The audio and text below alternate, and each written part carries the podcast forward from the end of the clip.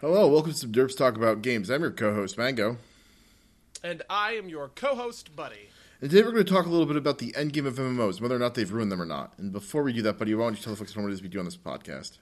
Well, it's pretty simple. On this podcast, we like to talk about games. And some of the games that we talk about most commonly are MMO experiences, right? I play a lot of World of Warcraft. Magos plays a lot of Destiny 2. We've all dabbled in you know other MMO light uh, sort of sort of genres, and you know like the massively multiplayer online framework has been adopted into everything from you know uh, Call of Duty to League of Legends, right? So um, in a certain sense, we're looking at a world where you know the MMO genre is you know 20 or so years old given from the days of like the late 90s and ultima online where where have we kind of come to now in a game design sort of perspective?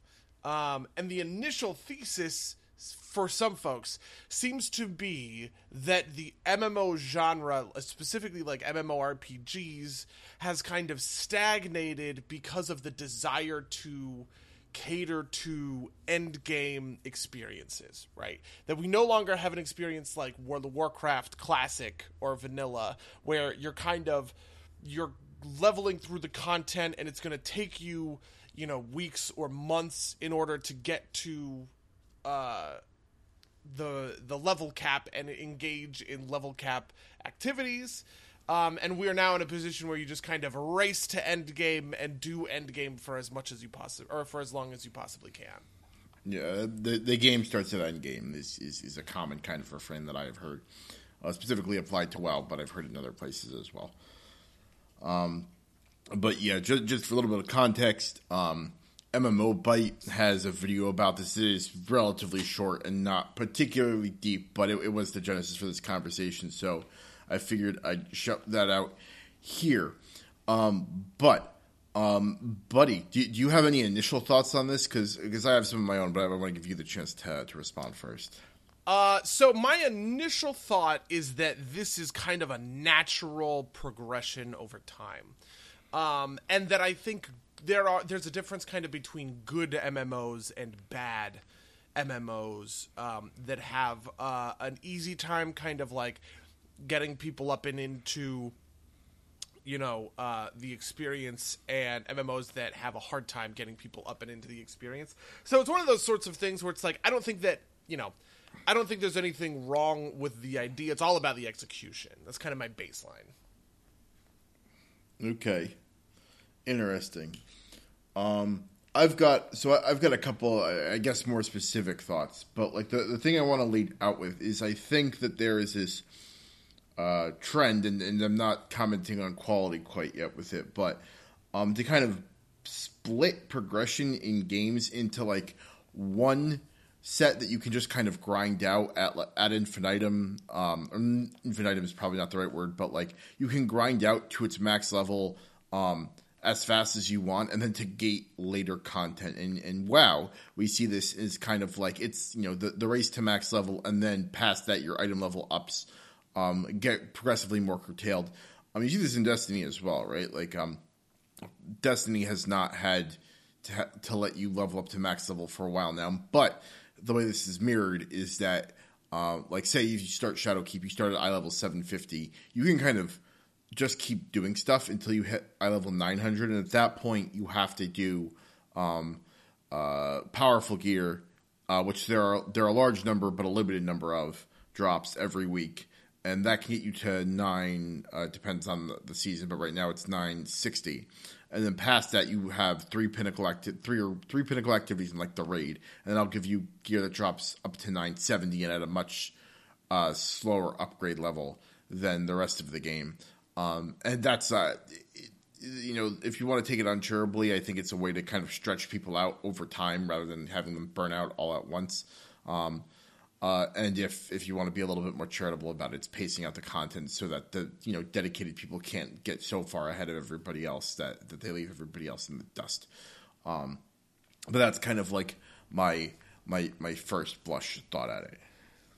I get that. That definitely makes uh, a lot of sense to me. Like, like so, for instance, something that um, I once described item levels as a second, like as a secondary leveling experience, right? In the sense, right? And what you are doing when you're increasing your item level is that you have like, you know, whatever, you're like 10 items, and each of those has its own quote unquote experience bar that you fill up by upgrading that piece of experience. And so, like, you, all of these, all of these, um, and and the essential argument is that like okay if if someone wants to say that like oh wow is completely different because you know nobody ever does the long weeks long kind of grind to get to level 60 well in a certain sense that's not really true because all they did was sort of replace the grind to 60 with the grind to higher level to like higher item levels right um and i think that there's something like pretty valid there right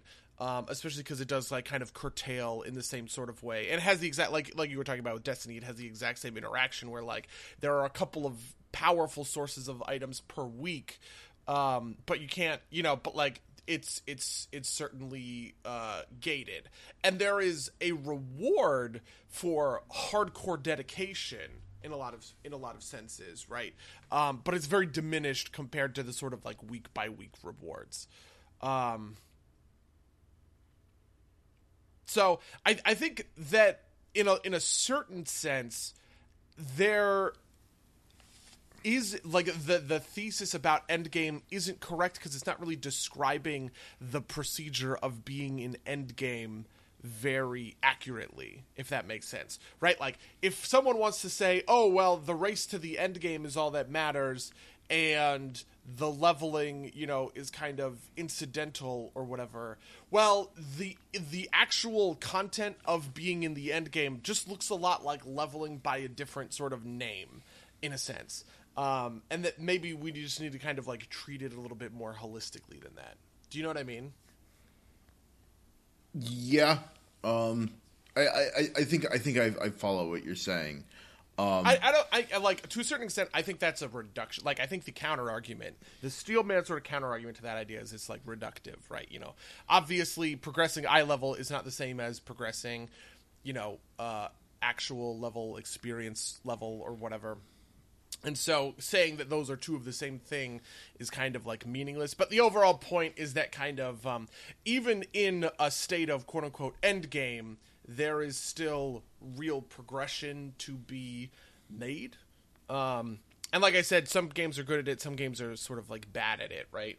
Uh, and it's I don't know. It's uh, I, I, I don't know how to complete that thought. That's Yeah. it. That's the thought. yeah, I, I, I I think part of this too is that like it's maybe a little bit more than kind of all of one thing, right? Like I think that there are very kind of valid reasons why you divide up the the uh, uh, the progression like this, and also some kind of like just behavioral ones, right? Like the, the one of the most famous stories about uh, game design, particularly when it comes to World of Warcraft, is you know is rested XP used to instead of being a bonus used to be a penalty and just applied in the inverse, and all they did was kind of shift around the way it worked to be a bonus, and that had like great psychological effects. And I'm sure that there's some amount of that playing into like, well, you know, it doesn't feel bad as bad to be gated on items because they kind of like play on a different part of the psyche or something. I'm, I'm not a psychologist, so I can't really talk to that um, kind of explicitly, but it, that that seems to make some sense to me. Um, I think another part of this too is just kind of things that uh, that just kind of happen over time, right? Um, uh, I think in particular with with say World of Warcraft, um, we, we can see uh, the kind of effects that's coming with the level squish in um, the Shadowlands. Um, is that in order for the game to feel like it's been progressing over like the 15 years of its existence or whatever it is now, um, they needed to keep adding a new ceiling, right? Um, and so like I could I would argue that at this point any level past 60 is kind of superfluous in terms of like actual gameplay, right? Maybe or any level up to maybe the 10 until the current expansion are kind of superfluous in terms of uh, the way the game works because um, I think fundamentally in, in a traditional MMO like like WoW, the leveling experience is kind of just to teach you how to play your character um, more than anything else. And like the old content was designed for the characters on those patches. And well, it's mostly the same, right? Like I think you get most of that in the end game uh, leveling process. I don't think you need as much time as uh, as the normal game would put you through to get to get through like you know what, what was 110 levels now. Um, uh, and so I think that while while some of it's born out of like this kind of training idea, um, first of all, I don't think that was true for the first 60 levels, right? The first 60 levels back in vanilla, like we were talking about, I think were based around a kind of different idea, idea like a place where people were more fine uh, uh, leveling up slower. And I, I kind of want to think about like where to pinpoint where that kind of attitude shifted, and it might be when leveling systems entered every other game genre on the market. Um, that's at least my, my gut instinct. Do you have any thoughts on that? Well, so I, I, have a couple of pieces on this. I actually agree with you, and I think this is one of the worst things in World of Warcraft right now, which is the um, the way leveling used to work, especially with like talent points and stuff like that, is that you slowly but surely kind of unlocked your sort of your spec and your rotation over time. This wasn't very true of classic because classic kind of predates the idea of like a, a real rotation. Um, but at least in uh, definitely in later Burning Crusade and absolutely in Wrath of the Lich King, you had both of these sorts of effects, right? Like one of the experiences I had leveling in Wrath of the Lich King when there were still talent points is the idea that like you're going up the tree, like I'm going up the arms tree or whatever. And part of what makes arms work is, you know, when your rend applies damage, you get a proc for overpower or whatever. And that's like the main sort of like rotational combo that you're going to be doing as as an arms warrior. And you unlock that like slowly over time. You get a couple of different talent points and you slot them in one, another, another kind of thing. And in modern WoW, that kind of thing doesn't really happen. You actually unlocked most of your rotation fairly early on, like the the first 20 levels, which can be completed in, you know, an hour or two, right? You will have most of your basic rotation in on your action bar at that point. Um, they have added certain, you know, like there there will be other kind of milestones as you collect levels between you know like level 20 or maybe level 30 is a better example right? Like between level 30 and level 120 right? But for the most part you're adding like situational stuff like cooldowns uh, like movement abilities. And that stuff is all like great and very useful. But like at the end of the day you learn how to do your rotation around level 30 and that's the bread and butter of your gameplay. And it really doesn't change all that much until you hit max level where you know you can start encountering things that are going to be you know like trinket procs or whatever else right? Um, that are going to be like really switching uh, switching your gameplay around. Um, that kind of sucks if i'm being honest. And i've leveled a lot of characters up through this experience. You know i have like uh, half a dozen 120s actually probably more than that. I think i have like eight or nine at this point um, a bunch of characters up at 110, right? Like I've gone through this process a number of different times, and so uh, the the homogeneity of the leveling experience, I think, is not doing anybody any favors in WoW, and it's probably why it's being revamped in um, in Shadowlands. And I think that's sort of what speaks to the level, like that's what makes the leveling process so interesting in you know the older like if you're somebody who got on classic and has been playing classic ever since it came out um that's something that probably really attracted you to the experience. You're not just leveling you know like your person and you're behaving the exact same way. As you hit level 20 30 40 you're getting new abilities that are interacting with the rest of your other abilities in unique and interesting ways. And that's really helpful. Um, so, yeah, I think that that is kind of uh, like the in in a certain sense I would agree with you that the more leveling kind of got translated into other experiences the more sort of diluted it became for a hardcore MMO experience. But I also just think that the as the level design or I'm sorry as the combat design in MMOs began to center things like rotations um and teaching people their rotations, and we had a more concrete understanding of what it is that people are going to be sitting at their, you know, like at their computer doing with most of their time while they are playing World of Warcraft. Um, that is kind of what ended up destroying a bit of the leveling experience. Um, so, yeah. I, I, think part of that too, just to kind of like get in, that, is that like I'm not even convinced that like the WoW core leveling experience is that good at teaching you the rotation in the first place, because for like the solo leveling experience is much different than like actual kind of like hardcore DPSing in for a couple different roles, right? Like it's not even exactly like that, right? Like, um, like leveling as like a you know a holy priest, right, is going to look like a lot of smites and not like a lot of like healing rotations for the most part. Um, and when you do do that kind of thing, right? Like I guess you could do the the dungeon grind, which I know was popular at one point. Don't know if it still is.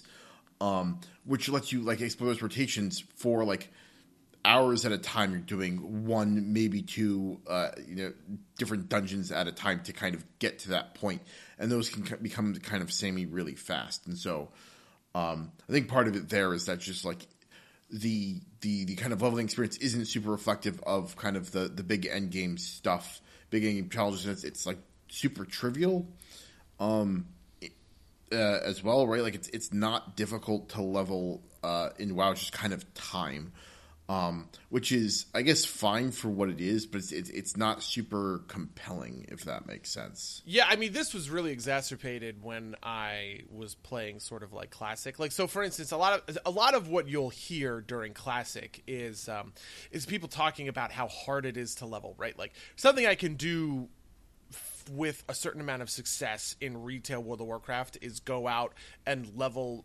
one, you know, like whatever 1 to 120 without really being in too much danger or like dying or something. Uh, whereas it's very common for you to die in uh, in World of Warcraft Classic, and like not only that, but like dying is so much more punishing, right? Like grave, there are fewer graveyards, they're farther away. You don't have flying mounts for your for your graveyards, etc., etc. But I think that's actually mostly a an expression of impotence on the design of the characters and the player, if that makes sense, um, rather than anything to do with like the inherent mechanics of what's going on in in classic besides that. Really what it is is that in retail wow i just have more control over how to, how i interact with the environment. I have defensive cooldowns that look like this or that. They have cooldowns that are reasonable only a couple of minutes right? In world of warcraft if i want to on baron right my max level level 120 Tauren warrior if i want to pull a bunch of mobs right and AoE them down with Warbringer Bladestorm, like I was talking about last week or whatever. That's a way that I can engage multiple mobs tactically and like kill them in a, fish, in a quick and efficient manner. I don't really have that same sort of ability in World of Warcraft Classic. Most of the cooldowns in Classic have 30 minute timers, right? You know, for instance, the defensive cooldown for an Arms Warrior, for Baron the Arms Warrior, is Retaliation, which parries every incoming attack. It has a three minute cooldown. And it also reduces your passive damage taken by 35%. The the exact same ability exists in World of Warcraft Classic on on Classic Tonrik, except the cooldown is 30 minutes and you only parry one attack a second. So it is both a longer cooldown, so if you fuck it up, it will like go it will it will go uh it will be down for much much longer. And it is definitionally weaker. It doesn't have a passive damage you know resist. So if you're using retaliation against the caster that does absolutely nothing. Um and on top of the, on top of that you know you can only parry one attack per second. So if you have multiple mobs all wailing on you uh, you're you're just gonna die sort of anyway. So basically, it is the the difference between those two experiences doesn't really have much to do with the world design, the you know, uh, the the amount of damage the monsters are doing, anything along those kinds of lines. It has almost entirely to do with the fact that I have better options as a retail player than I do as a as a classic player. And a lot of that is because, you know, like I said, we have refined our understanding of what MMO gameplay looks like and should look like Um, but it also kind of comes down to right, like you want to give t- players tools to win to beat to perform the game better right? And you want to challenge those players to use those tools appro- appropriately. And those and that is still a challenge in things like raids horrific visions you know even questing in higher level areas right? Like or more dangerous areas. Um that's something that can really kind of like you know, like it's a point of pride for me that I can engage elite monsters because I play my class so well that even though this is something that's supposed to be dealt with by uh, a group of people, I can solo it, right? Like, but I'm, but I probably can't solo it on every one of my characters, right? On someone I don't have a lot of mastery over. Um, so there's a certain amount of like we have understood and expanded the role of player capability and player agency such that it is kind of harder to challenge people in the leveling experience in the exact same way that we you know like that we used to. Does that make sense?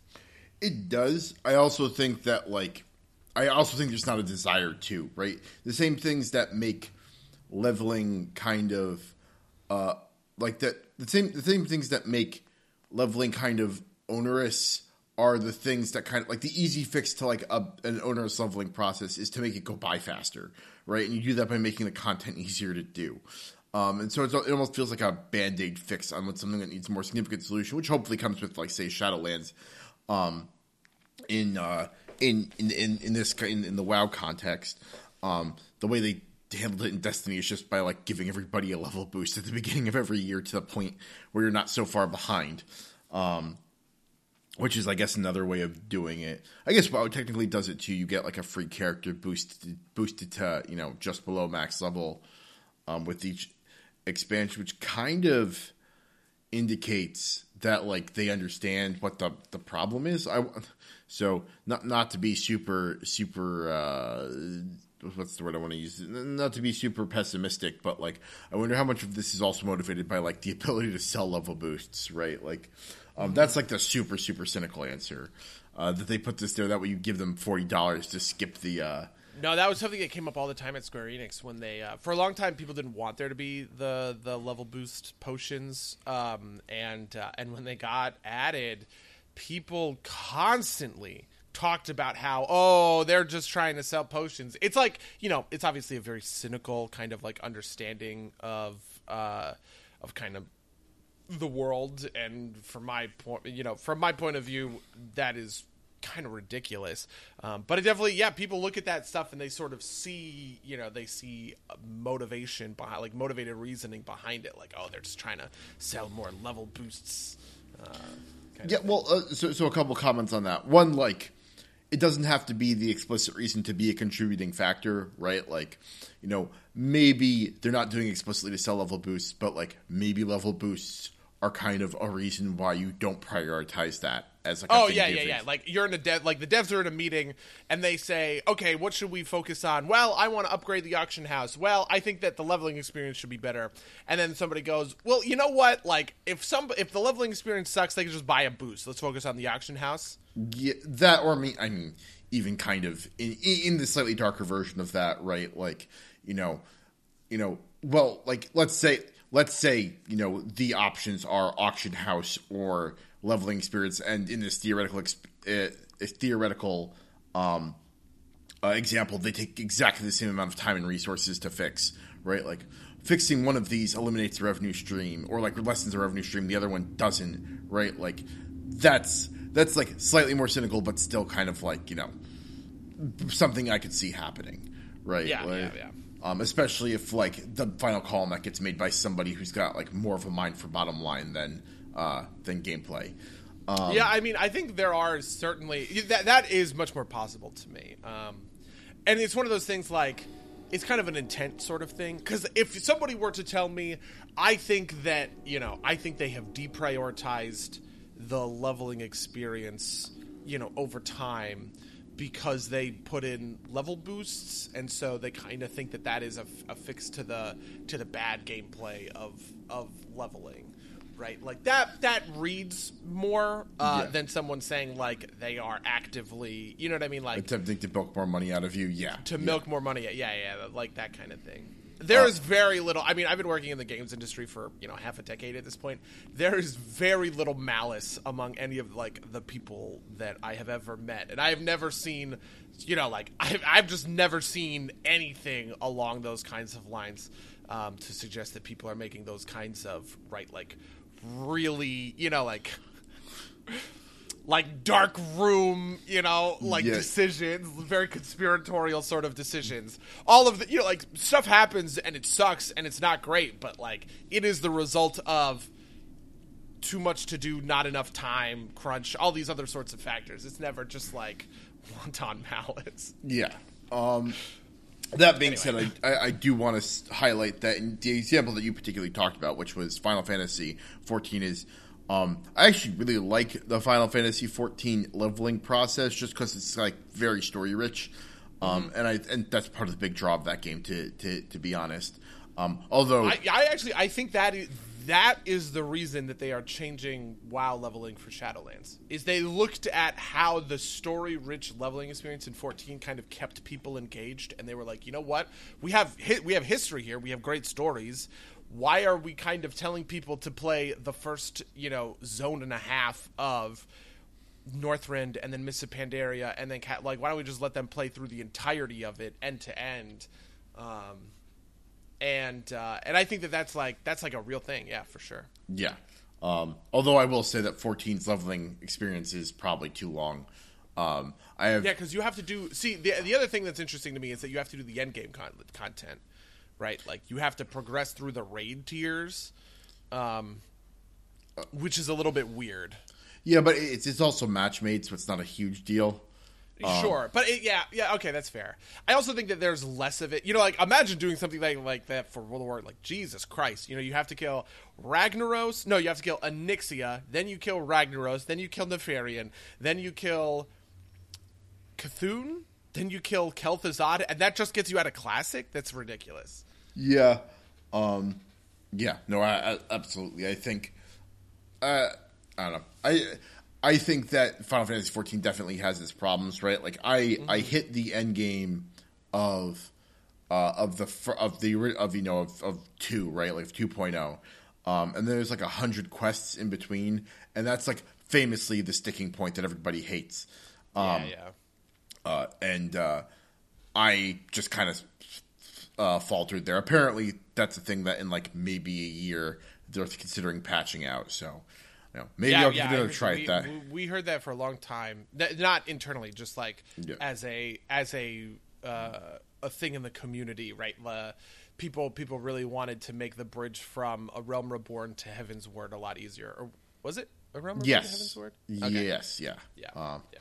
Yeah, I mean, I think that see part of it is I think is it's like different incentive structures. Like something that I actually like about a lot of the design of certain pieces of like the WoW end game is that um it is like doable and like arguably very valuable, but like not necessary to kind of complete that stuff. Like, so for instance, right now, if you want to get the allied races, right, if you want to unlock the allied races, you have to do, you know, you have to progress all the way through the war campaign, which is a whole bunch of quests. You have to get like reps to max level and stuff like that and you know and there are some people who are mad about that or whatever right but i think that's actually kind of like a reasonable ask um, because at the end of the day you know like how many characters are you really gonna are you really gonna have? Maybe you want to be a completionist like me and you want to unlock all of them that's fine right? Like put the work in if you want to sort of like do that kind of thing.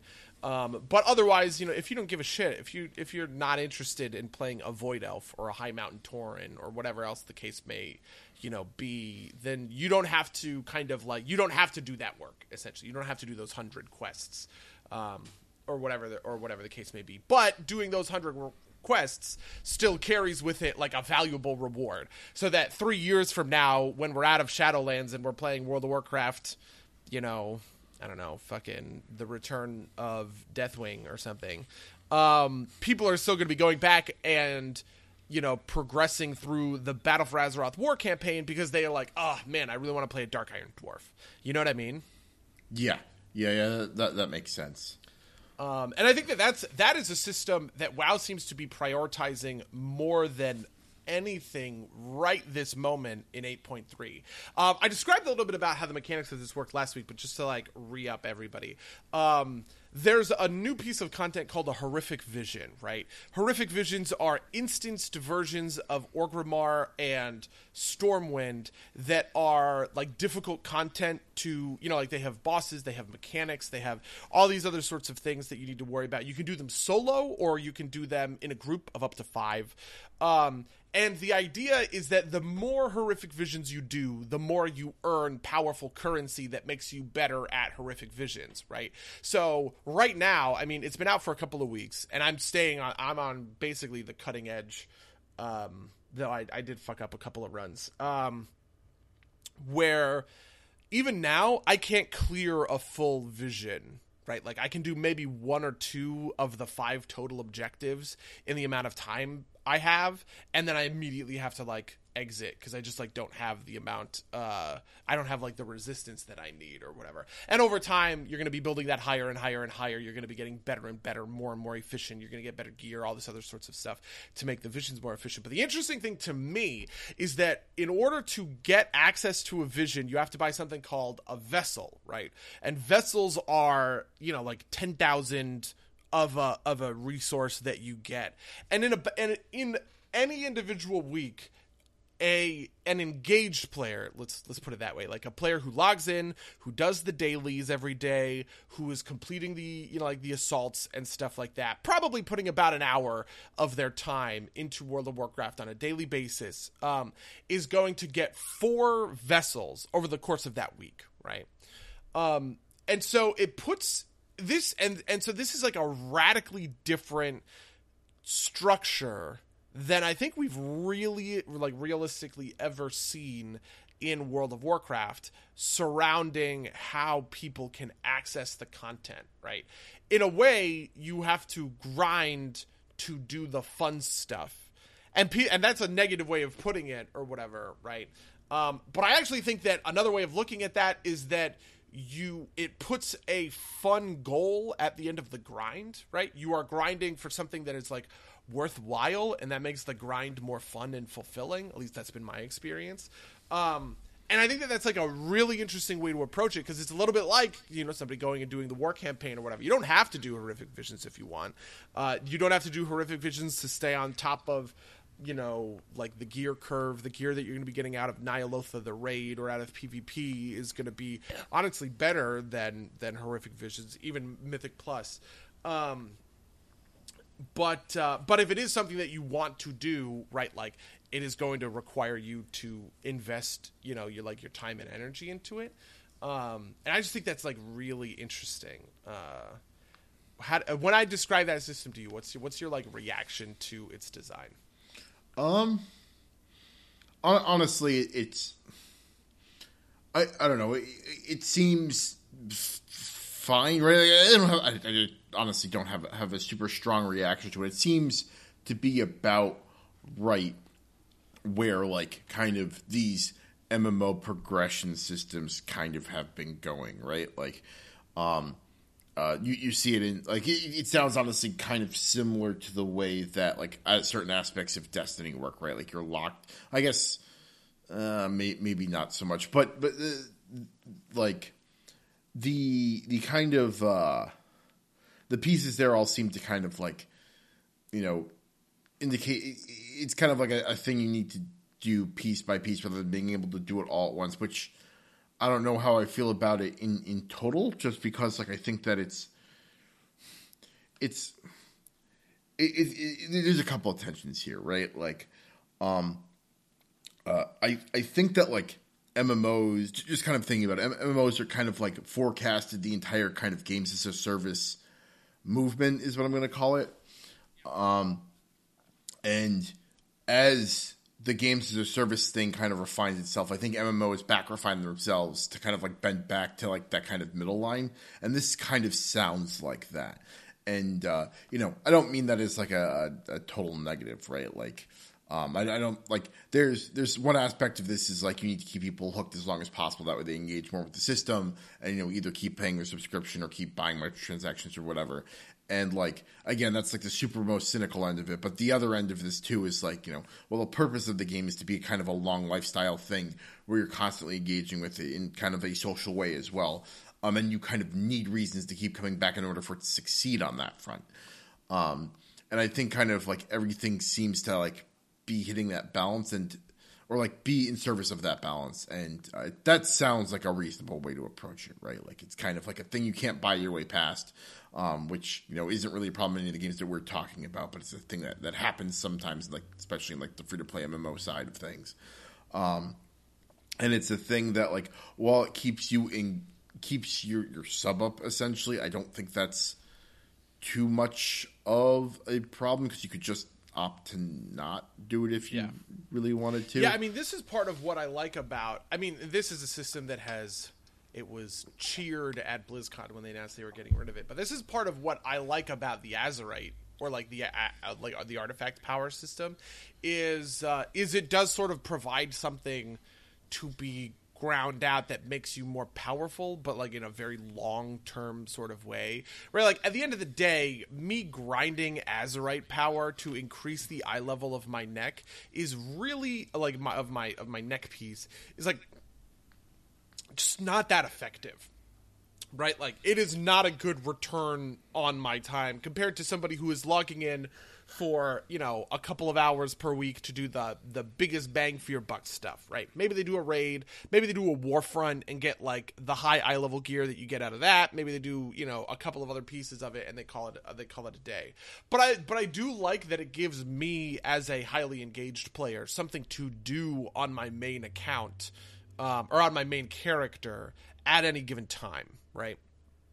Compared to a world where there is kind of no reason to do to be doing the the the like the grindy stuff on Bairn because at the end of the day, you know, like you've hit you you've hit your power allocation for the week and you're not going to get any more powerful. You're capped, right? I think that feeling sucks. And obviously, I don't know how they're changing it at the moment. We still have Azerite power, right?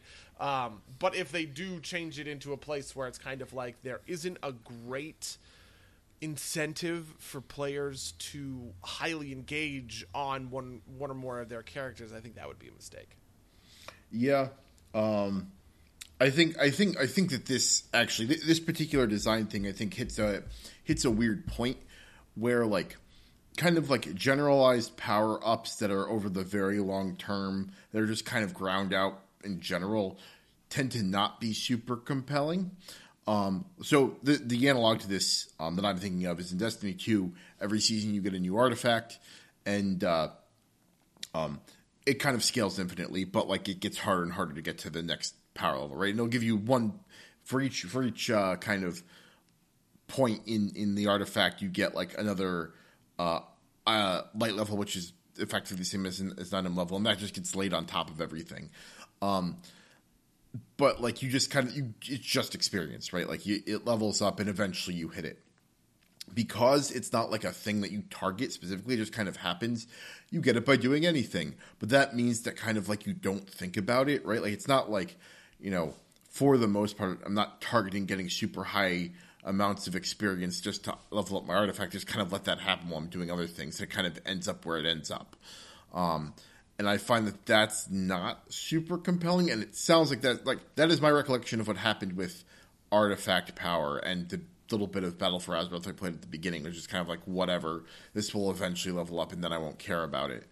Um, uh, is is does that sound about right? You, you, you so it, so I do think that that's you know obviously that makes sense. I get I get where you're coming from, but actually it is not the experience. Like the thing that got them to get rid of artifact power is the opposite end of the spectrum, where people felt pressured to hardcore grind because there was this essentially okay. So essentially there was this open ended piece of power that was always there for them, right? You can only run a certain number of raids a week. You can only do, you know, a certain number of whatever else a, week. But you can effectively just sit down and grind Azerite power until your eyeballs bleed, if that's, you know, like if that's what you want to do. And for some super highly motivated players, they felt a need to do that, right? Like they felt a like if they were not working insanely hard to just grind out levels, like Azerite gear levels, um, by doing things that have really low rewards, getting high into the diminishing returns. Um, they they felt like there was a piece of you know like they felt like they weren't optimized right? And so in order to kind of satisfy their kind of self-perception of optimization that has now been stripped. Does that make sense so it's kind of coming up from the opposite end, right? Like what you're describing is kind of like the casual end. You see that you see those diminishing returns. You see that it doesn't really unlock all that much power for you, and you just kind of be like, ah, well, whatever. It'll it'll you know I'll I'll make it over time. Basically, everything rewards a little bit of AP. We'll we'll get to the other end when we get there.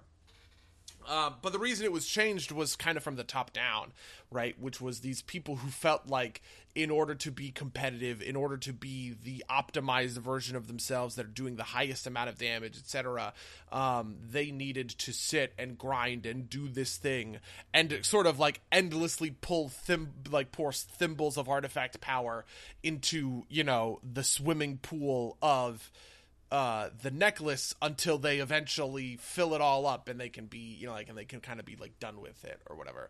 And you know i would argue that, you know my argument has been the same for these kinds of players for all time which is that people uh, are obsessing about you know fractions of points of dps at that point um, and it's just you know it's just like not worth it. But at the end of the day you know these people felt that way. And in the same way that like they changed rest experience from a penalty to a bonus even though the system is entirely the same and it was all about the mindset. Well you know i guess it's the same sort of thing right? It is all the problem here is the mindset. But you know what the um the problem here is the mindset, but sometimes you change the system to account for the mindset. You know that that makes that makes sense. I think that there's maybe a couple pieces in here too. Is that like you know Destiny has like even if you like get super high up, like you kind of only can get so much more powerful than the content, right? Like you get to a point where like you're sh- it's not like you'll start one shotting things with like you know one submachine gun bullet or whatever. It'll it'll cap your power. It's it'll cap your effective power at some point. Um, uh, and so like there's not as much need to push past with with the uh, with the artifact. Um, and uh, I you know also I th- I think that Destiny has a lot.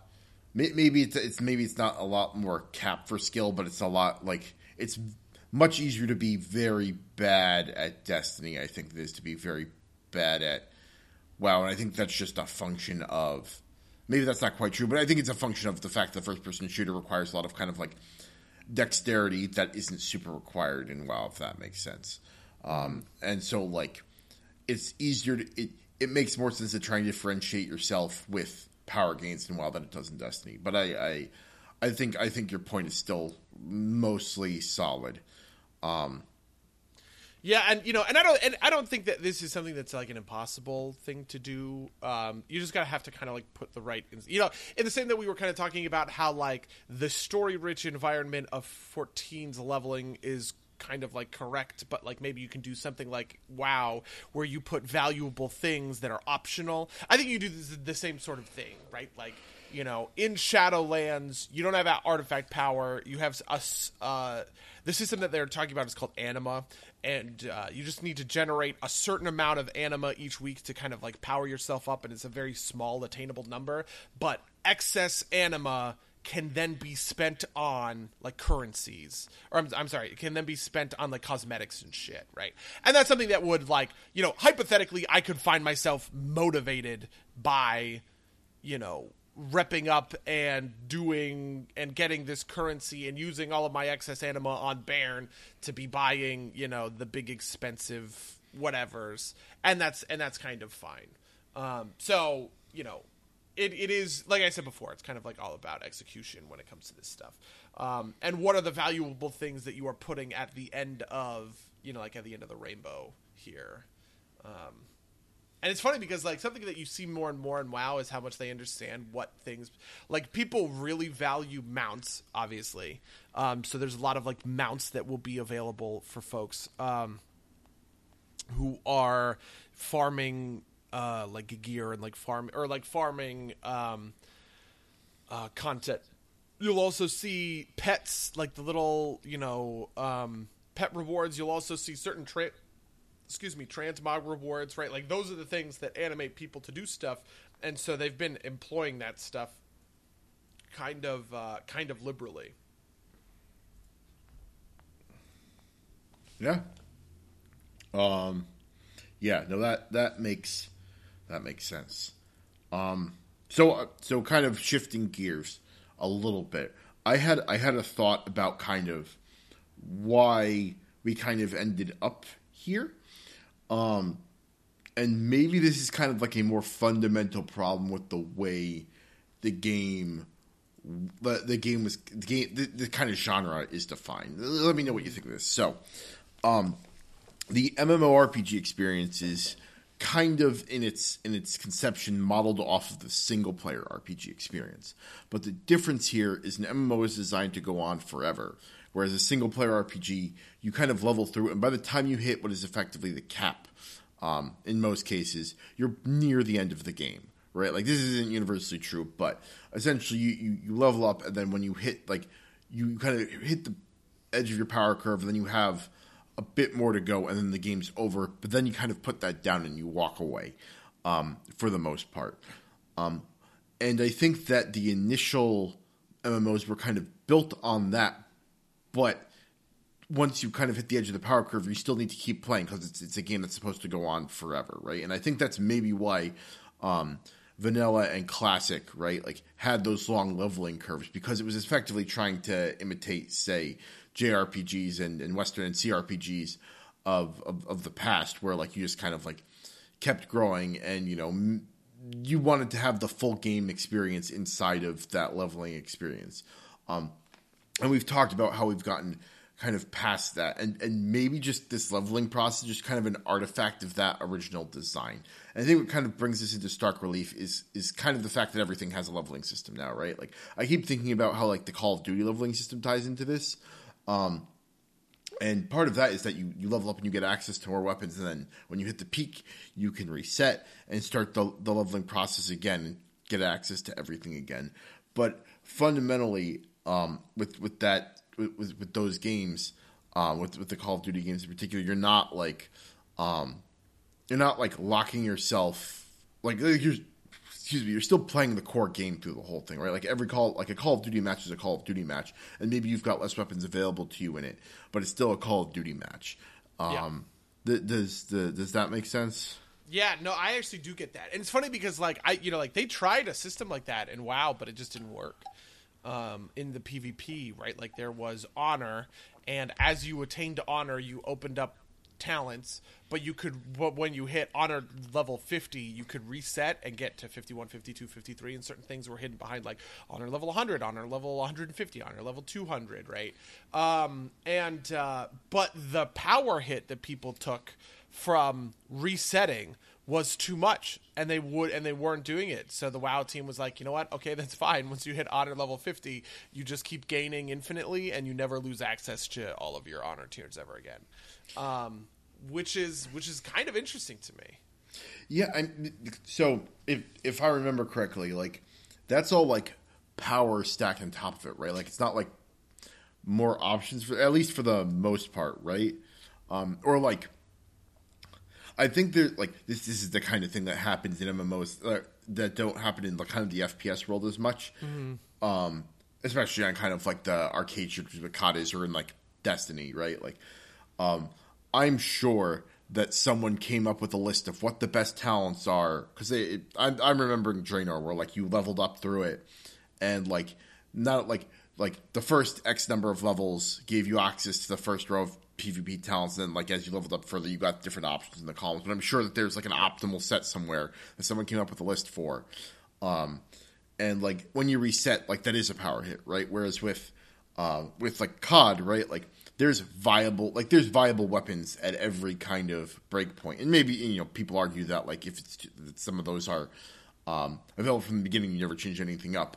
But like resetting lets you like just play with something different, and similar thing happens in Destiny, right? Like um, for the most part, at least when I when you know pe- people complain a lot about this, and this is a separate discussion, but like as you level up and you get different weapons, you can just kind of switch out your weapons, and it doesn't. It's not like it's not like you're you're you're not going to be able to complete the raid because you're using the wrong uh, weapon, right? Like you might have to take a little bit longer, right? Like there's like comments about like what's kind of mandatory in raid, but I've never found it to be like strictly true, right? Like it, it, or less strictly true than like it seems to be in WoW for the most part. Um, and I, I bet you that's that's kind of, or at least that attitude in the player base is is is is, is different enough. Yeah, so I think it's a player based thing at that point. Uh, yeah. I don't think there is a group of gamers on the planet who are more obsessed with optimization than WoW gamers. To be honest, like WoW WoW players, um, they like you know. I mean, it's funny because this like plays into. I'll, I'll talk about that in a bit, but um, I just don't think that there is the same sort of obsession with uh, COD players around things like DPS that there are with WoW players. Um, which isn't to say like I think that it would be possible, right? Like it, it is absolutely in my mind possible for there to be like a meta and like builds and stuff like that that are like better or worse in COD, right? But you will never get to the granular sorts of details that you get to in World of Warcraft with like simming, for instance, um, which isn't even like accurate. Like simming is not an accurate way to understand your character, right? Because like and this is part of the point. Everyone understands this, right? Like simming doesn't account for mechanics, it doesn't account for movement, you know, like it doesn't account for any of these other sorts of things. It just shows you raw numbers. But people will sim their characters, look at the raw numbers and treat that as a goal to try and attain, right? Which motivates all of their decision making. And so in a in a in a world with you know certain talents that can be turned off if you reset. Well, if you learn that one of those talents sims a lot better than one of those other talents, it kills you if you are this kind of optimized player to reset because you will feel incredibly weak. Even if you're not right you will feel incredibly weak because you don't have access to that to that sort of talent. I'm a little bit hyper about this because um so i talked a little bit about how uh, they changed the titan forging system um in a way that's pretty clever essentially what they did is titan forging used to just sort of say every once in a while your items have a chance to like upgrade really hard right? And you might get like 20 or 30 more eye level than you were expecting and that's called a titan forge right? But players have always really hated titan forging uh, for dumb reasons that i'm not going to get into. And so the wow team uh, eventually got rid of titan forging and they have replaced it with corrupted items. Now, corrupted items are items that give you a benefit, right? That kind of looks like a trinket a lot of the time. It'll be like a trinket effect in the way that it'll be like, you every once in a while you'll summon a tentacle and that tentacle will cast mind flay on your target. Or like every once in a while you shoot a big beam of void from the sky and everything it hits it deals a bunch of damage to right? Or like stuff like that right?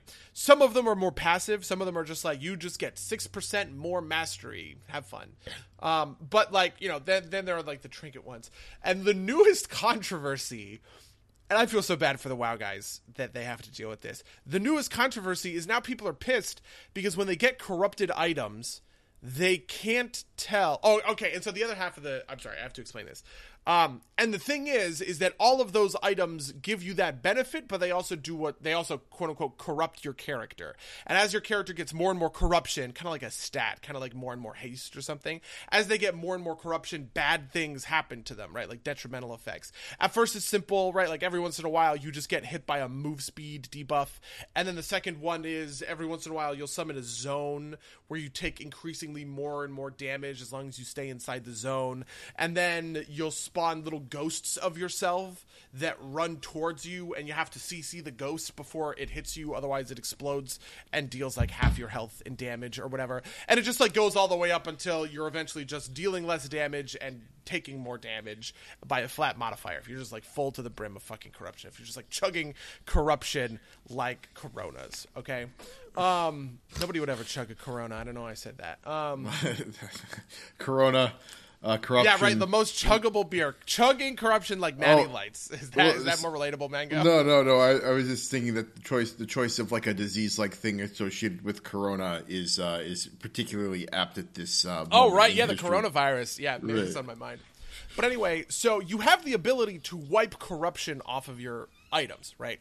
Let's say you get a pants, and those pants are a higher eye level, but they have corruption, and you're already pretty high into corruption, and you don't want to unlock the later levels of corruption. Well, you can just take it to a person, say, "Hey, cleanse this item," and they'll say, "Okay, cool." They cleanse both the corruption from the item, but also the beneficial effect, right? which puts people in this position where they have to, you know, they get a couple of different items. They're all corrupted. They can't wear every piece of them, but they want to choose what what is the item that I want to cleanse, right? Um, and what is the item that I want to keep the corruption on? And the controversy is people don't have a good sense for what the like which of the corruptions are higher DPS boosts and therefore they feel obligated to sim their characters in order to figure that out. And like somebody tweeted earlier today, he was like, uh, "Does anyone else find it like a little bit weird that Blizzard expects you to use a third-party simming program in order to understand what the best corrupted item is?" And I just want to scream at this person: Blizzard is not forcing you to sim your character. yeah, they're not forcing you to do anything. All you need to do is read it. You just play with it a little bit. Do you like this effect? Do you think this effect is useful? Make your own decisions. You're not a robot. Like, but like, this is the this is the WoW community, Mango. I'm sorry, but like that is the kind of thinking that motivates these sorts of players, and it's a unique, it's a unique brand of thinking Uh, so, compared to other sorts of MMOs. so you know, I, I, I get that, and I, I, I don't know how unique it is, right? I, I'm just getting flashbacks to like people like on the Paizo forums, like making guides about like what the optimal like you know DPR is for different builds. It's like you're playing a fantasy game that's make believe, right? Like it, it really doesn't matter. yeah, yeah, yeah, yep. Uh, it is like honestly, this is like the most Munchkin thing of all time, right? It, they're Munchkins for WoW, right? yeah, I mean, oh and- god, and like so I, I get like i get the desire to be the best right but i, I think i think that that's kind of like the, the the the missing point right like part of like the the brilliance of you as like the best wow player should be the ability to you know like be like ah well tentacles plus beam gets me you know like gives me higher performance on average than like 6% mastery and like you know orbs, right? But it gives me less survivability, and you know, I actually get better performance in the raid because even though I'm taking the less DPS option, I have like, you know, I have to like get healed less or something, right? Or like it feel, frees up a healer so the raid performs better. Right? Like, that's the type of thing that you're supposed to be like, you know, thinking about on like, uh, I think on a mass scale to kind of make these things, uh, to make the the game more compelling. But like, I feel like it's it's hard to to consider those things as kind of like. Uh, a holistic whole, especially since the you know it's, it's hard to compare against other people, right? Which is which is which is at the end of the day what what you want to do, right? Is like because the game is like mostly team based. The best thing you can coor- you can you can uh uh kind of coordinate is like actual numbers, right? Like like DPS numbers or um uh what's the other what's the other one I want to talk about? It's it's the same uh, it- or um, or like you know sim numbers, and, and you know you can't like you can't like it's much harder to write an equation that's like you know overall effect on the raid by like having to be healed less type of deal, right? Yeah. Like yeah. I mean, this is a little bit like I was describing last week, where the uh, you know a lot of the times the optimal thing for your DPS is like not the optimal thing for your raid, and people just need to kind of like come to understand that. But I do think that there is that sort of like second sense. Like I was having this conversation about Magic the Gathering with people this weekend. Um, because I went to a rap party where I was, you know, like hanging out with some of my friends who play Magic, and they play, you know, like they they've played for a long time, um, but they've always played much more casually. They're very kitchen ta- kitchen table players rather than me who you know like i'm playing not just magic but like hearthstone right? And like i have a good understanding of concepts like tempo and value and you know et cetera et cetera. Um, i know to be on the lookout for win more cards. I know to kind of like make uh make certain kinds of decisions about the the cards that I'm looking at. And it was one of those things where um, people were talking about their decks, and I recommended a website, and I just kind of said, "Hey, here is this website. It just collects tons and tons of cards, and you can look at all the cards with the same sort of thing." And they were very daunted by this, right?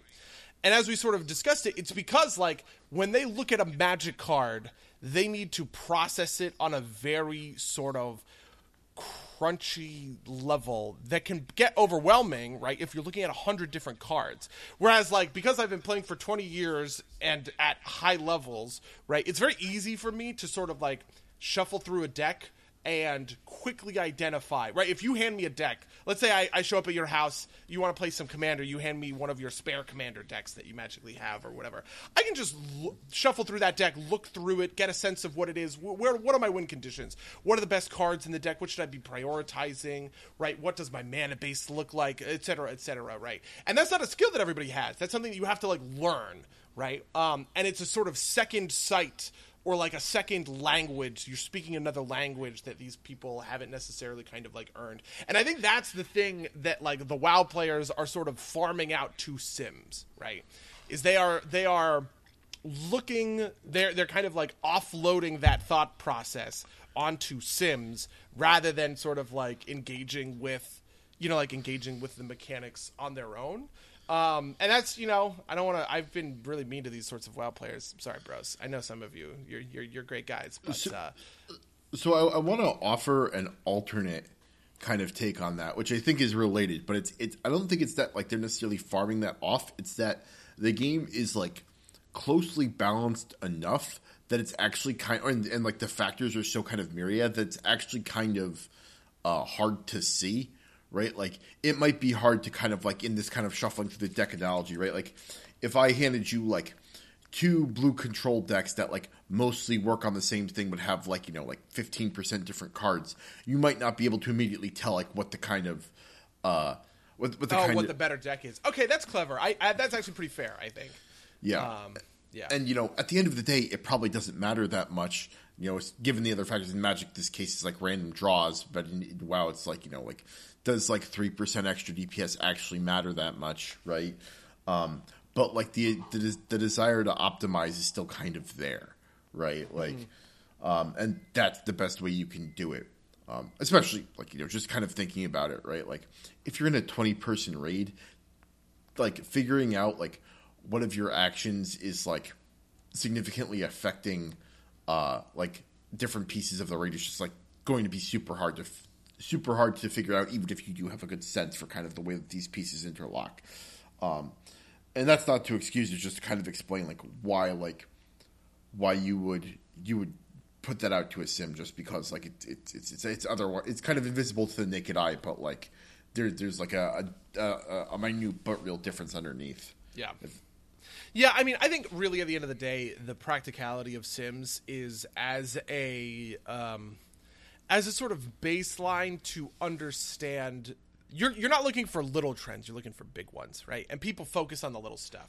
You should be using a sim and like learning a sim to like see if you're going to have a, a giant gap in your DPS between one or the other. But saying you need to sit, you need to like resim your character every time, every t- like every time you get a specific piece, like new piece of gear, I think is like kind of ridiculous. Do you know what I mean? Where it's like, okay, I'm going to compare two builds, like talent outputs, right? And one of them is like 50k DPS less. Well, that's that's reasonable. It's like saying, okay, I get it, right? Like one of these is sort of like definitively weaker. But if the if the difference between the two of them is so is like really that small at that point you can just kind of make the decision that you want to make in order to be pretty pretty good and pretty strong at at what you're doing.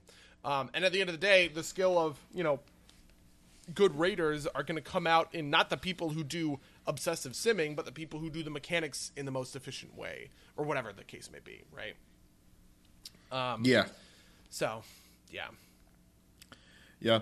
Um, yeah yeah, I, I, I, think that's about it, right? Unless you had any yeah, final yeah. thoughts. yeah, I guess that is. I, I have no more thoughts. That's that's where that's. I feel fine ending it there.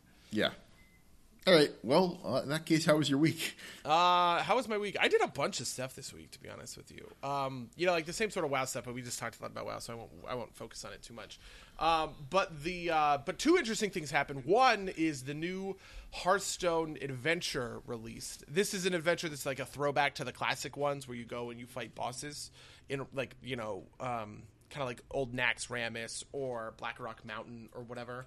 Um, but one of the interesting things about this suite of adventures is the sort of way that um, the normal and heroic mode works.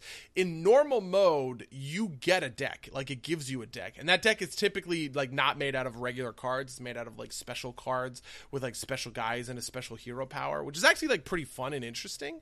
Um, and then in heroic mode, you do the same fights, but you can you build your own deck for it, right?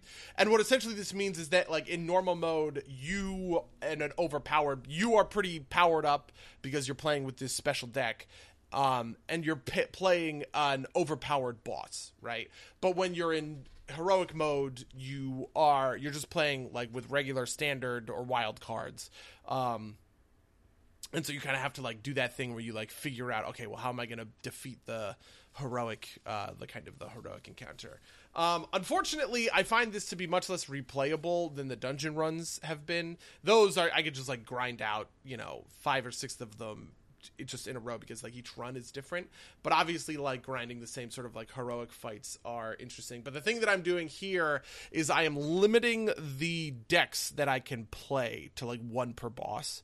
So like the, for instance, it's actually pretty easy to win some of these heroic encounters by assembling an essentially an Exodia deck, um, where like so for instance, you, the old time warp uh, Sorcerer's Apprentice, Archmage Antonidas combo, where you put four Sorcerer's Apprentice on the board, you cast a zero mana spell, get a Fireball. Fireball is now zero mana, you just Fireball face 50 times or whatever it is. Um, that's actually not that hard to pull off in Heroic, and I would bet that most of the encounters could be solved with some version of that kind of combo mage. Um, but in order to make things harder for myself and like more interesting, uh, I am building unique decks every time. Uh, and it's actually kind of fun because part of what makes it, part of what's nice about it being in Wild is that I can kind of like revisit some of those decks, sort of like that Combo Mage, which used to be a meta deck, but now the combo pieces have all rotated out, obviously. Um, and kind of going back to some of those deck archetypes and pulling them out of the pulling them out of the bin. Like one of the things that I did was an Odd Warrior, um, like a like an Odd Control Warrior, which was uh, which was really fun to play into one of the big bosses. Also, a lot of the bosses have like fun little mechanics. Um, like one of them is an elemental, and he has like he's like eight molten giants in his deck, and he starts at 130 life. So the first time I fought the boss, I was just, I was just doing whatever. I was doing little chip damage on his face, and then all of a sudden he drops like nine eight eights, and I'm like, oh fuck me, like I guess I lose. Um, so like, and then that kind of becomes like how you build the deck the next time. So that's been like fun. Uh, I I think one of the things that I would that I could see myself coming to Magic the Gathering Arena for would be like really compelling single player content like that. I don't know if they would ever do it or if they would ever be interested in it. My gut says they're probably not all that concerned with like that sort of single player stuff, but boy oh boy is it really engaging in Hearthstone. Yeah, no, that that, that sounds it sounds like uh, sounds like a lot of fun. Uh, I haven't touched Hearthstone in a while, um, and Magic Magic I'm out of for the moment, but like MTGA, like the AI isn't particularly good, and they don't seem to be interested in that kind of thing. And also, like I think it's a little bit harder to do because like you don't have the uh, the hero in the same way that really provides kind of like a focal point and a personality to build kind of a theme around. Mm-hmm. Um, and like I just also don't see them making cards for MTGA that don't exist, kind of like in the core game. Yeah, right. Yeah. Um, yeah, I mean, something that I found really interesting uh, is I was having a conversation about Magic and about Hearthstone. It was somebody who never played Hearthstone, and um, and when I described heroes and hero powers, it reminded them of Commander. Um, Yeah. Because in Commander, obviously, you, you always have access to your commander, and your commander kind of like dictates how you can build your deck and stuff like that. And uh, and I never really thought about the similarities before, but it actually kind of like makes a lot of sense in a certain sense, right? Like Hearthstone does kind of operate under that kind of like commander mindset, which I think is pretty like, you know, like that's pretty powerful. It's pretty interesting, um, and uh, so yeah. Yeah, that makes sense. Um, Have you just been playing Destiny? What's, No. what's been on, uh, what's So- been so I- docket? I've got a handful of things. Uh, first, um, uh, yesterday I went and I played a game called Pikuniku, which is ninety nine cents. It was from Devolver. It's from Devolver Digital. It's on like some deep discount which is why it's ninety nine cents. Um, I beat it in about two hours. It's a fun little game. It's like a like an adventure game with like cute little shapes. I thought it was neat. Didn't think it was super super compelling, but like for ninety nine cents, I'm not going to complain. the uh, other thing uh, that I did game wise is I uh, I booted up Witcher three, um, just kind of thinking about it, and then I went to look at some mods to see like what the what the current mod consensus is. And I think, buddy, you will be happy to know that the most popular mods as of late are all like ones that make Geralt look like Henry Cavill um, from the uh, from the Netflix series. Oh my god! um, So you know that's uh, that I, I did not install one of those mods because I didn't care. But like you know, I modded a little bit. I went and played a little bit, and it's you know, it's it's a it's a good game. I really want to get deeper into it, but like you know, I ju- just I spent so much time setting up my mods that I didn't actually end up playing it that much. Um, especially since there was Iron Banner and Destiny to do. But I think on a more exciting notes, I saw two movies that I want to talk about this week. I saw. Um, the Gentlemen, which is a Guy Ritchie movie, and I saw Color Out of Space, um, which is by I believe Richard Stanley, but and and uh, stars Nicolas Cage, um, among others, including like Tommy Chong. Weirdly enough, um, I'll talk about the Gentlemen first. Um, it's a very Guy Ritchie movie. It's fairly funny, fairly clever. It's not the best movie I've ever seen, but it's a good time. Um, if you like, say, like Lock, Stock, and Two Smoking Barrels, I think you'll enjoy uh, the Gentlemen. Um, it's kind of like a thriller. It's got like it's got Colin Farrell as uh as like a coach. He's he's a, it's like a boxing coach. He's a secondary character. I should point out that like the the prime the the the kind of like central character is Matthew McConaughey, who plays an American who managed to make it to like Cambridge or Oxford, one of the big English universities, and like started a drug empire out of that. And it's kind of like wacky hijinks all around that. I don't think the trailer or like the commercials, at least I'd seen, were very representative of the movie itself. It's much more about. Um, uh, it makes it seem like it's kind of like a face off between like this old, uh, old, old Matthew McConaughey and young Asian uh, other gang leader type person. It's not that. It's mostly just about McConaughey and uh, him trying to sell off his business to get out of the game. Um, but I found it very entertaining and very funny in, in that kind of Guy Ritchie way. Um, uh, the movie that I was more impressed by was uh, Color Out of Space. Um, you know, it's so the I I has been I think I read the Color Out of Space by Lovecraft a long time ago, but it's um it's been a while if, at least, and uh, you know there's certain things that don't work as well in the film, um, primarily being the color thing, right? It's supposed to be an otherworldly color that you don't quite comprehend. Um, but like obviously, if it's on film, it's a color. And it's kind of like bright pink, um, which is you know fine. Um, but other than that particular detail, I thought this movie did a tremendous job of doing uh, Lovecraftian cosmic horror that I don't think I've seen anywhere else. Um, and it's there's there's uh like horror movies are more well served generally by like kind of like uh uh like tension and you know kind of like solid kind of mechanics is the way I'm going to put it. Um, whereas this movie and Cosmic Horror is better served by kind of like a creeping sense of insanity and things not making sense is kind of the point. Um, and uh, kind of a level of inevitability and like just like a you know like you nothing like nothing can be done it's like so far afield and outside of it and just like some like really visceral horror um and it was it was i thought it was terrifying i thought it was um really good at kind of getting that hopelessness across um and it started like it like the nick cage kind of like wackiness like plays really well into this kind of like insanity theme. So I thought it was I thought it was fantastic. Um, it's legitimately one of the scariest movies I've ever seen, and I would highly recommend it to anybody who likes Lovecraft and likes horror movies. Uh, okay, yeah. fair enough. Uh, I do. The, the, funny thing is that I've been running into a lot of like Lovecrafty stuff with all this like old god shit in WoW, but it's very on a different sort of level than what you're describing, obviously. Yeah, I, th- I think I think it's just hard to to do like like WoW by its nature is kind of like you have to be empowered to do things. This is a mm. thing that I think comes that, that, comes across in a lot of kind of Cthulhu in fantasy media, which yeah. is like you like the, the themes of what, what, what cosmic horror is supposed to be are fundamentally at odds with the way that uh that like most fantasy stuff is supposed to work. Like part of the way that say Cthulhu tabletops are supposed to work is like you're probably gonna die. It's just a matter of how long you can stave it off. Whereas in kind of like you know D and D and like traditional fantasy like MMOs and even like traditional sci-fi just like doesn't work that way. It, it, yeah, the whole a, point is you're getting more and more powerful, stronger yeah. and stronger. Your will save is increasing, all that other sorts of stuff. So it is tough to sell that like ridiculous hopelessness and insignificance in the universe as a whole when you're also someone who keeps saving the world over and over again, right? Yeah, yeah, yeah. absolutely. Yeah, I think at a certain level, it's just like an aesthetic thing. Um, yeah, that's definitely true too.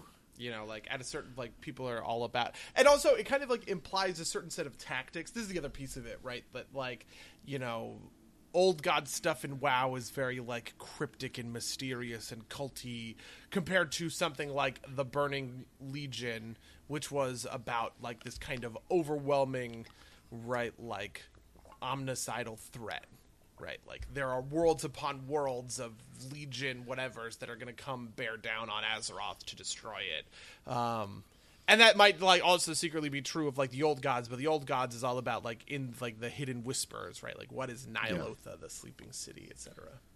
Yeah, I mean, kind of at the end of the day, the fact that you're expected to be able to like beat an old god just kind of like kind of like it pulls it away from like that cosmic horror thing, right? Like the idea that yeah. you would even fight something like that directly just doesn't make sense in like a true Lovecraftian sense. I think. Yeah, yeah. People are actually really mad about that in WoW because I listen. They're mad about everything in WoW because uh, Battle for Azeroth ends with spoiler alert: the we defeat we the N'Zoth is the final boss in the raid.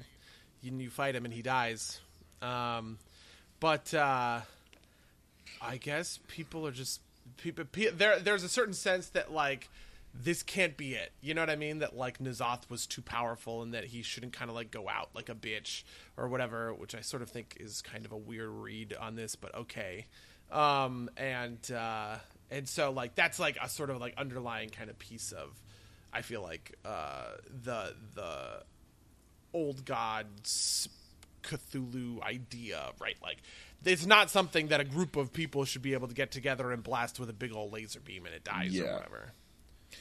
Yeah.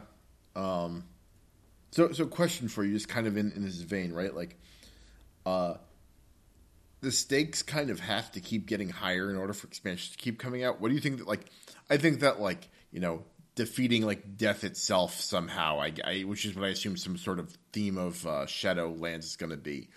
Um, what do you think they do beyond that? Uh, so people have talked about a re- so the current theory is that Shadowlands is going to take place entirely off of Azeroth, right? Like you die and you're in Shadowlands, and like the idea is in the same way that this is also true for Draenor theoretically. You're not hopping back and forth between Draenor and Azeroth. You're not going to be hopping back and forth between the Shadowlands and Azeroth. Um, uh, the hope, I guess, is that uh will come back and the next expansion will be like oh it's been you've been gone in the shadowlands. Times moved differently. It's been 200 years or whatever. And like things are really different for not necessarily a cataclysm 2.0 but just like a a very different sort of like world state if that makes sense. Mm. uh, which i think is you know a reasonable theory. Uh, we have a good amount of evidence that shadow that time moves differently in the Shadowlands, all this other sort of stuff. The thing that I'm really interested though is that for the kind of the first time in World of Warcraft's history, we are really legitimately venturing into unknown territory. This isn't quite true because Pandaria was also a lot like this. Um, but like for most of WoW's history, we are kind of like unlocking otherwise pre-discovered like locations, right? Like we'd been to Outland, we knew who Illidan was, so like, and we knew Kil'jaeden, the Burning Legion, all that stuff in Outland. Uh, was was very predictable. Obviously, all the stuff in Wrath of the Lich King, we knew about Northrend. Northrend is the setting for like half of Warcraft 3.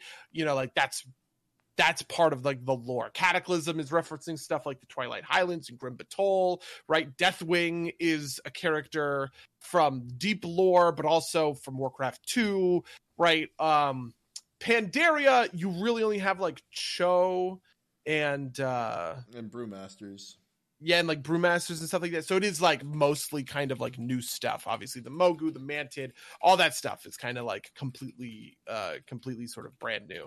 Where and then after Pandaria, we do Warlords of Draenor, right? Obviously, we've been to Outland, so we understand Draenor. We understand these characters like Grom Hellscream and um, uh, like Durotan, who are like steeped in ancient like wow lore and then from there we go to the broken isles which is all about uh illidan's stuff in warcraft 3 right like you go to the broken isles in warcraft 3 you're doing all this other sorts of stuff there suramar is something that's like a big throwback um to like night elf lore um and then Battle for Azeroth is doing the Black Empire, obviously, uh, but it's also doing Zandalar, which we've never sort of seen. It's doing Kul Tiras, right? So it's like we are going to places that we've kind of expected to see and what these places sort of look like. For the first time, when we're going to Shadowlands, there is like nothing, right? Like it, there are small references to the Shadowlands here and there, right? Like for instance, we think Kel'Thuzad is in the Shadowlands based on some stuff, but he might he might be there, he might not be there. Um, but like for the most part, like what actually is inside of the Shadowlands is not something we have ever seen before, uh, which I think is like pretty new and pretty interesting. And uh, I don't know, we'll we'll we'll kind of see what happens from there. I think that this is an important step for WoW because they kind of like need to pay it forward a little bit. For a long time, we have been sort of paying off old sorts of like threats, right? Like the Lich King, like Illidan, right? Like there are all these like sort of loose ends in WoW lore, and those loose ends have slowly been cut off, right? N'Zoth is a big one, right? Um, he's the last of the four original old gods on Azeroth, and um, and so you know, I'm, I don't know. I guess I'm excited to see what what they do, and where they kind of and where they kind of go with it.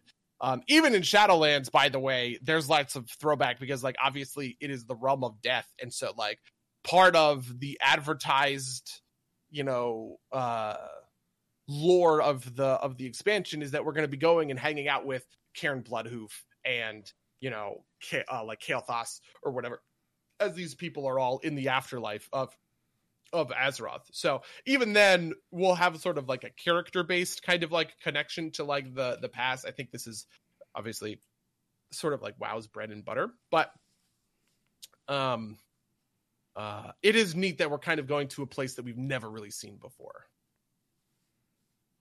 Yeah, no, that's that sounds super super super neat. Um, I do want I I am interested in kind of like the lore implications of all of that. Um, that's kind of the way you're saying all that. Like, if they wanted to, like, like you know, this this is obviously wild speculation, but like, if they wanted to ever do like an engine cut over, it would seem that like after Shadowlands, after like a time jump type of like that would be the right time to do it.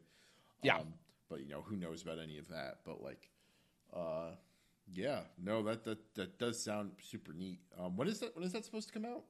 Uh, later this year. Uh, most people are pinning it around. So one of the interesting things that we know about 8.3, for instance, is that there's going to be no po- like typically in WoW patches you have big patches, small patches, right? Um, or you kind of have like big patches, medium patches, and then like small patches are like hot fixes. The big patches are like 8.3, right? This releases new content to the game. The medium patches are like 8.2.5, which will like include some new content, but it'll mostly be like upkeep sort of things. Um, so for instance you know like 8.1.5 included like a little bit of like heritage armor and some like redesigns of some systems and stuff like that um 8.2.5 included like the end of the war storyline uh with uh, with Sylvanas. Um, and uh, and there is going to be no 8.3.5. Um, there was a 7.3.5 for a long time. That was like the patch that we were on before Battle for Azeroth, right? Like when you came back at the end of uh, at the end of Legion, you probably were playing in like 7.3.5 for a long time, but we have learned that we are just going from 8.3 to 9.0. Um so the divide doesn't seem to be that that long. Um the patch cadence has been that it's about a patch every 6 months. Uh, so for instance, Nazjatar was in June or July.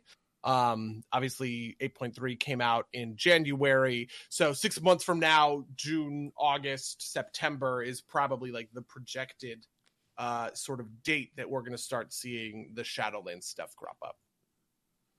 Yeah. Okay. Huh. Well, I guess we'll see that uh, soon. Yeah. Um, I did have one other thing that I wanted to talk about just like very quickly, and I promise this is not hashtag sponsored. Uh, but the new content for Mutazione came out. Mutazione is obviously published by my company, Akupara Games. Uh, but the new co- the new content included a new mode uh, with which to play the game. Now you haven't played Mutazione, right? no, I have not. Yeah, okay. Um, so in Mutazione, like the, over the course of the game, the main gameplay mechanic, right, is you're running around the environment and you're finding all these little plants, and you can harvest seeds from those plants.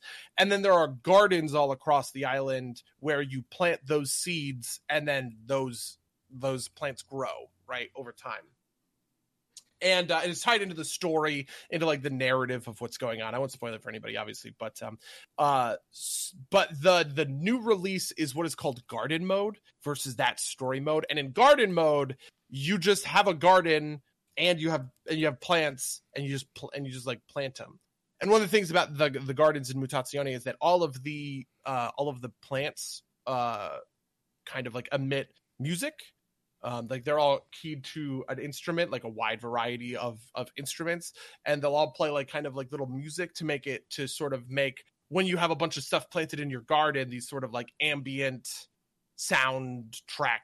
You know, it's like it is. It's like it's music, but it's kind of like procedurally generated in a way. Um, and at first, I was playing this for work, right? Because I need to like generate screenshots and stuff like that. But now I just find myself having it up in the background as a way to sort of like do the background music. Um, because what happens is as you you like time will pass and uh, and your plants will grow and they'll get old and then they'll die. They'll get healthy or they'll they'll get kind of like mature and you can harvest more seeds off of them and stuff. Um, but the interesting thing is that just like over time, like new plants will hit your garden and start growing, right? Like you start with a certain number of them, and you, then there's kind of like a almost like a Pokemon collect them all sort of thing, where it's just like some plants you've seen before, some plants you haven't seen before will just like slowly blow in. They'll grow. You can harvest some seeds for them. They'll die. That kind of thing. Um, and I've just been playing a bunch of it, Mango, and uh, and it's great, and it's super fun, and it's really chill, and it's just like the weirdest thing because uh I did not expect to do that ever. but then I but once I started playing it, I was like, oh, I actually like I actually absolutely get it. Um the funny thing is that like because you're constantly cycling in and out of your uh like like of the plants in your garden and like certain plants can only grow in certain spots right? Like you'll have like vines that can only grow on like the walls or you'll have like mushrooms that can only grow in like special cave soil or whatever. Um the all of the different plants have different lifespans. So even if you start by planting kind of everything it'll all die and you'll be replacing it intermittently. And so like the song is kind of like constantly changing and evolving. And that's just like really I, it's great. I just love tending my virtual garden. That's all. Yeah, no, that sounds it sounds like it sounds like the same thing that people like get joy out of like uh, Stardew Valley or whatever. Although this oh is- yeah it is exactly it is very much that same sort of stardew valley kind of itch. Uh and i just wanted to talk about it i guess hashtag sponsored hashtag not sponsored we're not actually sponsored but Yeah. uh, obviously i work there so i just want to be clear with it yeah, no, that's that sounds that sounds it sounds very pleasant. Um, sounds sounds very relaxing. It sounds very innovative as well. Uh, but yeah, I, I, guess the only the other thing I'd like to mention is for those of you at home who have been thinking about going to Gen Con, which is a thing that uh, I have done for the past six ish years, and Buddy's done for the past, what, five, I guess? Yeah. Um, uh, tickets just went on sale, and not that you have to buy them anytime soon, but housing opens on February 9th. So if you were thinking of going, I recommend buying tickets. I'm just offering this as kind of a public service announcement. I'm sure when we get closer, we will do our Gen Con Pro tips at some point, at some point mm-hmm. during an episode. But, uh, you know, uh, that's uh, it, it, They just went on sale, and I'm always excited for Gen Con. So, uh, on sale yesterday, actually. So, uh, you know, if you'd like to see us there, get your ticket. Um, yeah. Uh, I think that's everything I want to talk about. But do you have anything else you want to talk about? Uh, there's nothing else that I'm looking to talk about. No. Well, in that case, you can, if you want to tell us what you think of uh, Race to the End Game or uh, WoW or any of the other things we talked about on this podcast, you reach us at somebirsplaygames at gmail.com or podcast at somebirsplaygames.com. Follow us on twitch.tv slash somebirsplaygames or donate to us at patreon.com slash somebirsplaygames. Uh, follow us and rate us on everywhere that podcasts are found. Um, uh, it, I think that's it. So uh, until next time, dear listeners. Until next time, loyal listeners.